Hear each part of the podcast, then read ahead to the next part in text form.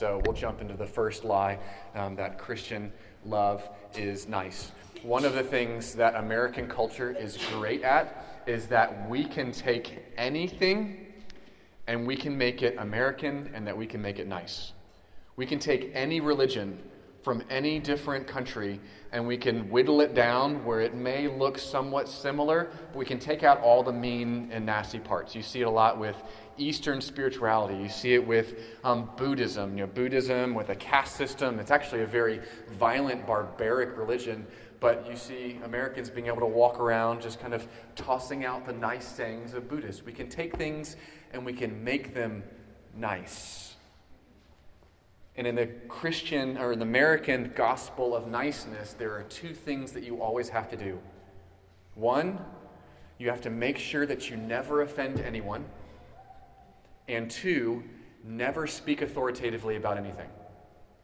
And if you can do those two things, avoid offending someone and never speak authoritatively about anything, then you are a nice person and you're the kind of person that everybody else would like to be around. If you don't do those kind of things, then you are a mean, harsh person that no one wants to be around and that you're very, very unloving.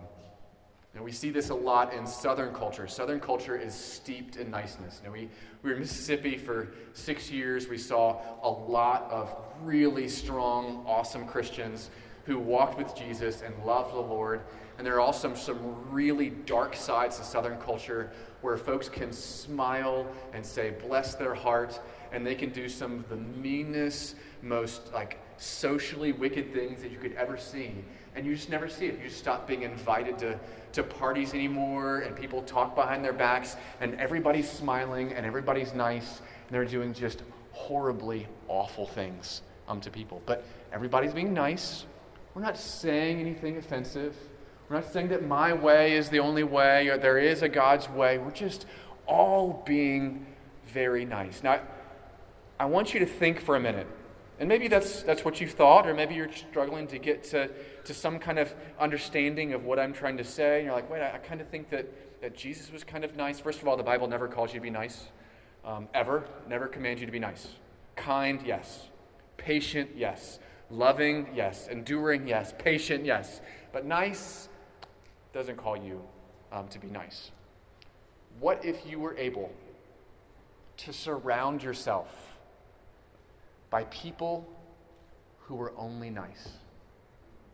What if all of your relationships, you could convince every single person that you ever come into contact with, from the person or the people that you live with to the person you may bump into in the Walmart line, that they will never say something offensive to you. And they will never assert a truth that may run contrary to something that you currently believe. You might think, that sounds amazing.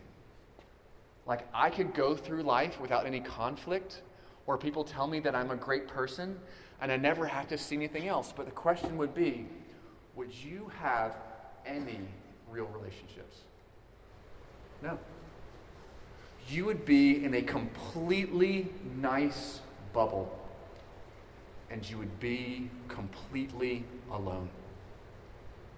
You'd run into maybe hundreds of people but none of them actually dealing with you as a real person who may disagree with you, who may see things in you that aren't so good that they might need to talk about, or that you might sin against them, or they might sin against you, just that you have to be nice and never challenge what anybody else believes. That, that sounds nice. But in the end, it sounds a whole lot like a hell on earth.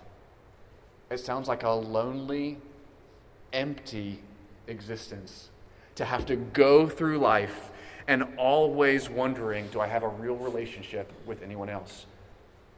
And the beauty of Christian love is that it's not nice because the cross of Christ is not nice. When Jesus came and he died for us, he said what our great need was, and it wasn't nice. Jesus, when he died on the cross for us, said that all of us are under God's wrath and curse by ourselves, that we have offended God, that we have broken His law, and that every single one of our thoughts, words, actions, and affections all of them are unworthy to stand before God and have any lasting value, that we can merit nothing before God's throne, not just that we every once in a while accidentally slip up and may do something by mistake, but that we are people who intentionally sin every day. And we needed the radical, drastic, difficult sacrifice of the Lord Jesus Christ to make us right with God.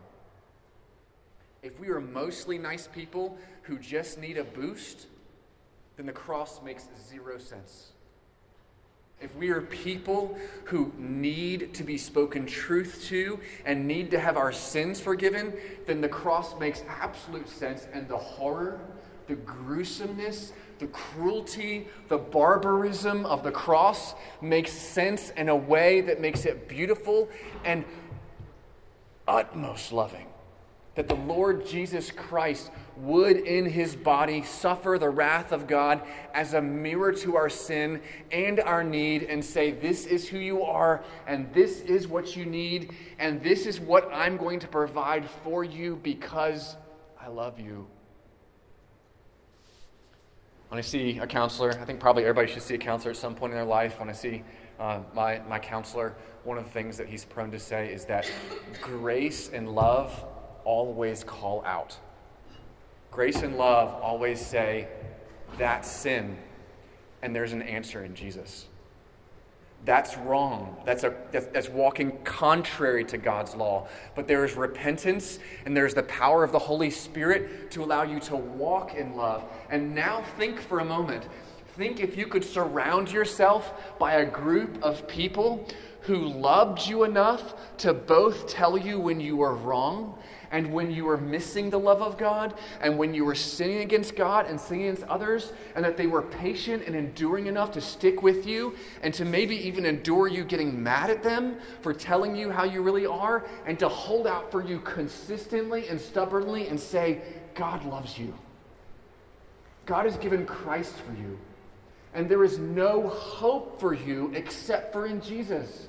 You cannot do enough to earn God's love. He has given it freely, and you're trying to earn God's love or you're trying to hide from His love. Stop doing that. What if, apart from surrounding yourselves by nice people, what if you surrounded your with yourself, your, yourself with people who actually were willing to love you truly, costly? Say things that weren't nice but were true about God and say things that weren't nice about a God who's way out and who kind of just kind of loves us in the distance and sure overlooks things, but know that a God who bled and died and rose again at the great cost of his own life for our salvation, that is Christian love. Because it starts with God's love for us. It's not easy. And if you decide to do this thing called Christian love, it's not going to be easy. You're going to be challenged at every moment to just fall back into niceness. But when you see God loved me enough to tell me the truth about sin and about grace, then you start to be loving enough to tell other people the truth about sin and about grace.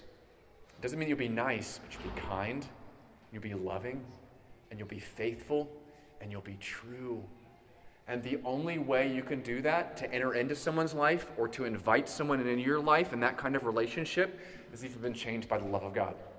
Nobody else wants to do that. They either want to hide or they want to tell people they're wrong so that they can be right.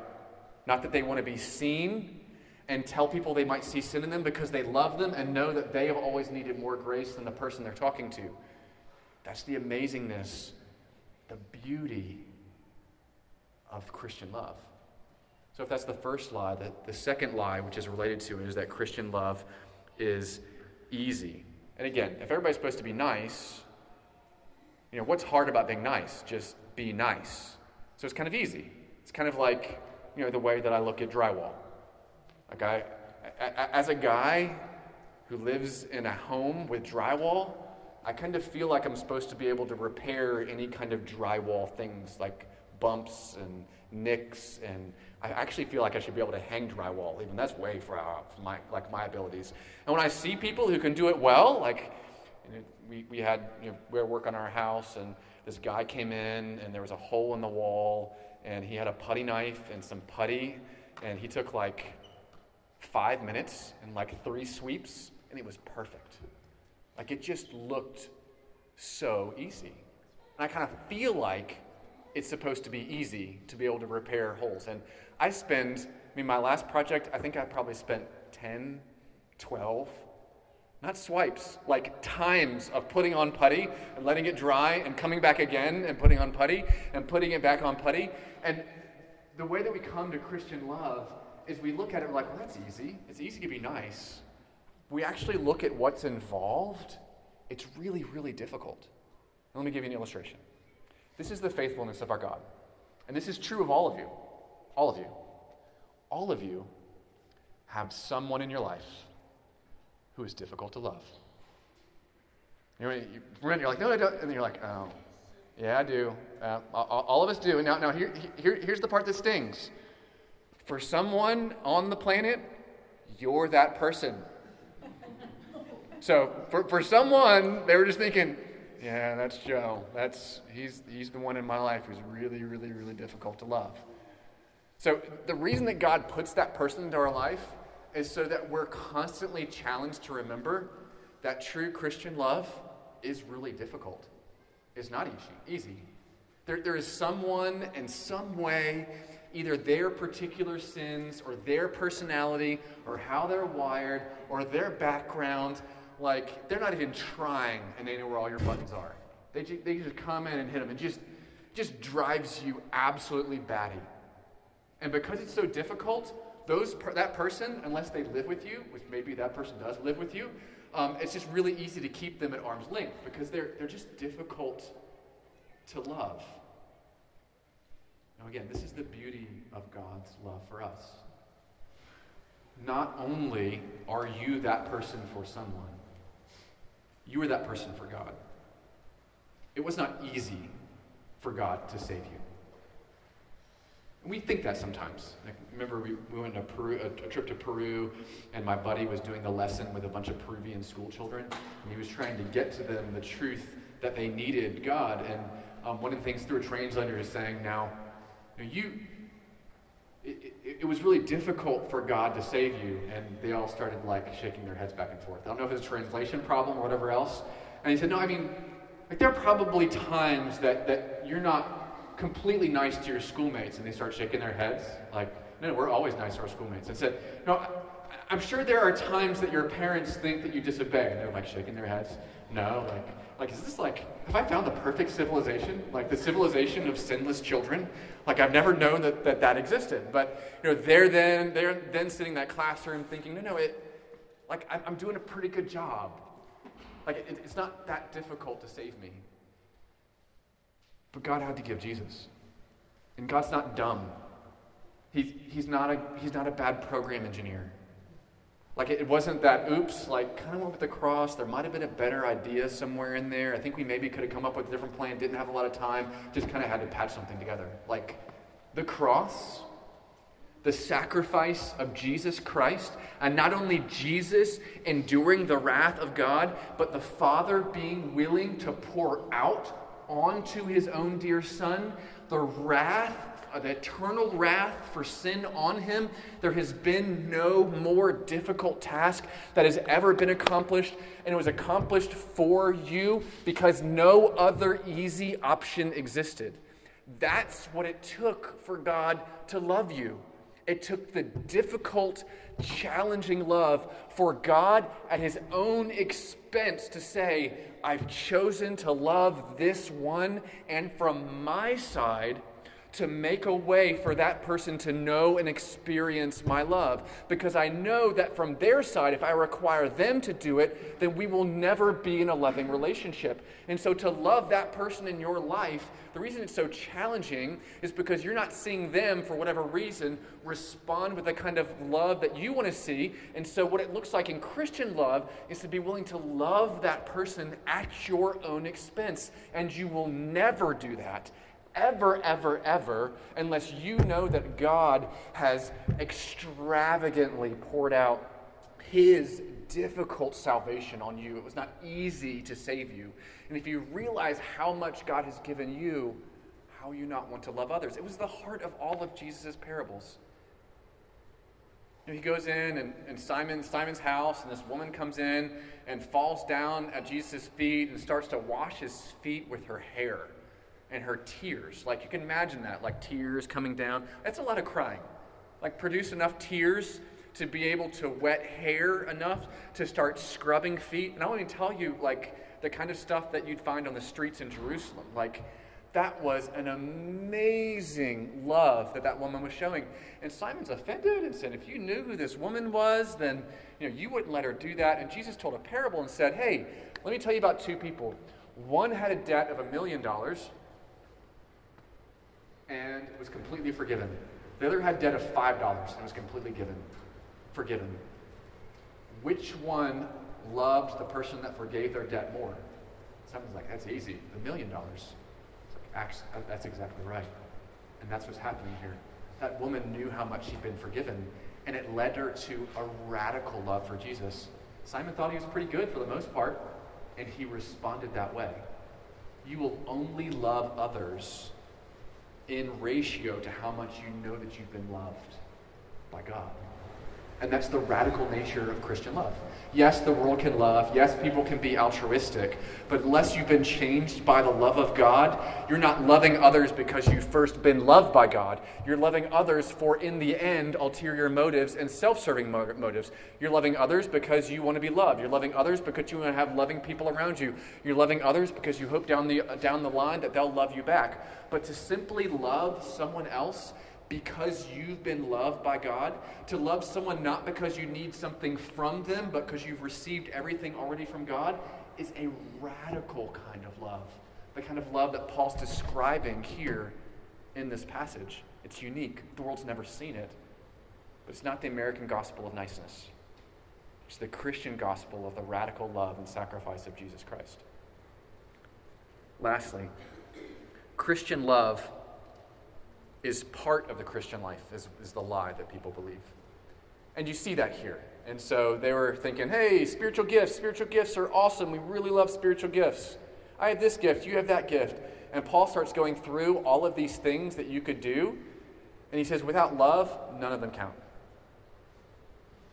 If you were just the greatest order, doesn't count without love. If you were to be a martyr, like you bear the name of Jesus, you go in, you fight with the lions, and you lose, which I don't see you fight with lions, you live, you live unless you've got a gun, and they didn't. So I don't see how that goes well anyway. But if that happens and you have not love, your martyrdom is empty. That love, Christian love, is not a component that we check off. Yes, I'm loving. Now I move on to thankfulness, and now I move on to joy. Now I move on to service. And now I move on to spiritual gifts. Paul's saying love is at the core of who we are and is the, the energy, the fuel for the whole of the Christian life. You see him say at the end when he's talking about faith, hope, and love. You probably know Paul likes faith, hope, and love.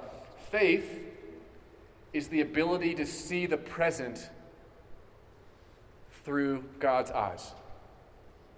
Faith is the ability to say, what I see right here isn't all there is how my life is running right now isn't all there is. There is a spiritual realm, and though I can't see him and touch him, there is a God Almighty who has saved me from my sins and transformed who I am through the Holy Spirit. And so I'm living in light of that kingdom, even though my eyes may convince me to live a different way. That's faith.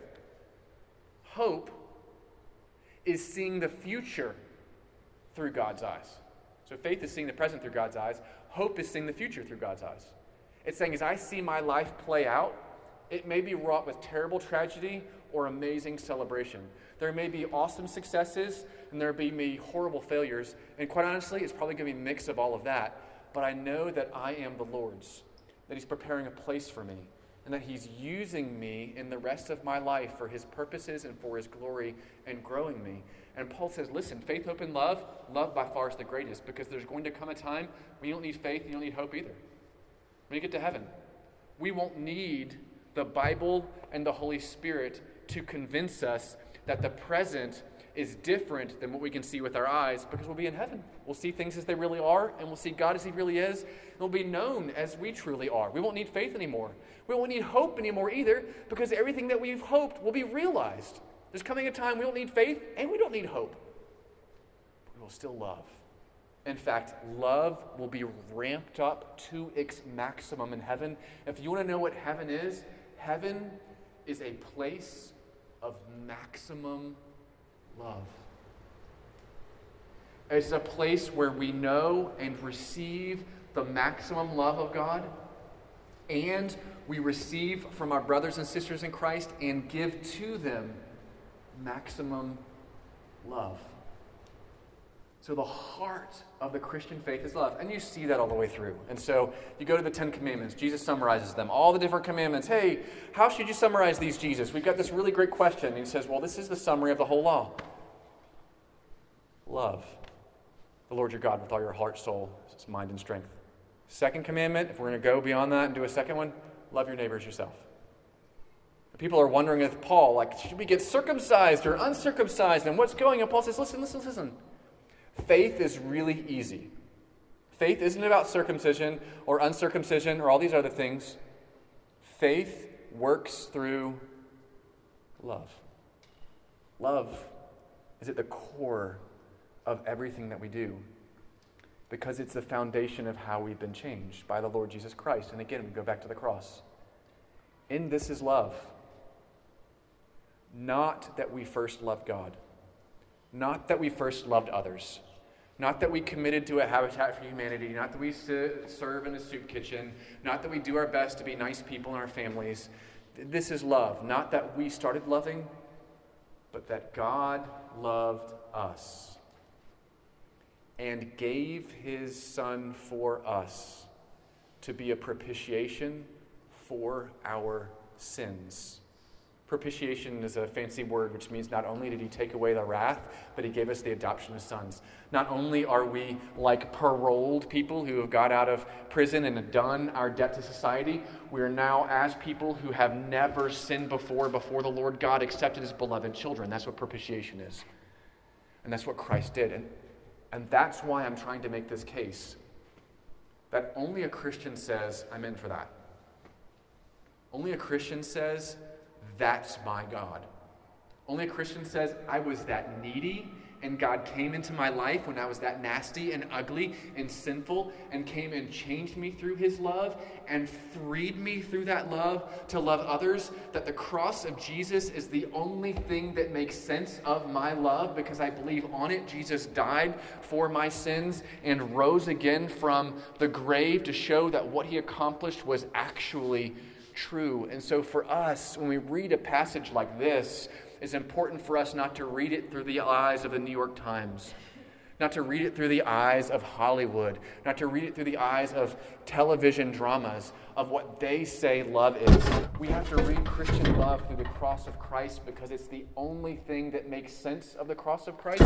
And if you try to love in the way that the Bible tries without Jesus, you will fail utterly. Only people who've been loved with an extravagant love can love others with an extravagant love. And so we have that person. We'll return to that person. What would it look like for you to make headway in your love for that person in your life that is so difficult to love? First, it would mean recognizing that you probably have a, a more anemic, weak view of love, and that you need to go to the cross of Jesus and realize how much that you've been loved. And going there and realizing how much love you've received and how unworthy you are to receive it, and how Jesus has given us all things in Christ Jesus. And because He's given us all things in Himself, He has freed us to love others in really difficult ways, to start to make headway and loving someone else in that same way.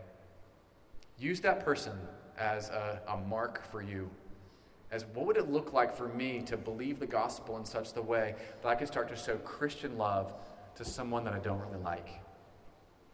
It's another sermon that love is not like. This one's just love's not, not easy or nice.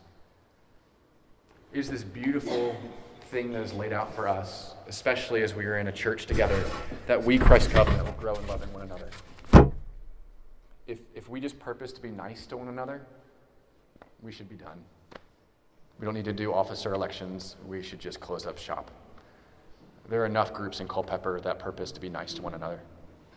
But if we, through our membership in a local church, in our relationship as brothers and sisters in Christ, when we have a new member come up and answer the five questions and you know we clap and we're happy, if we're really purposing, I will love you.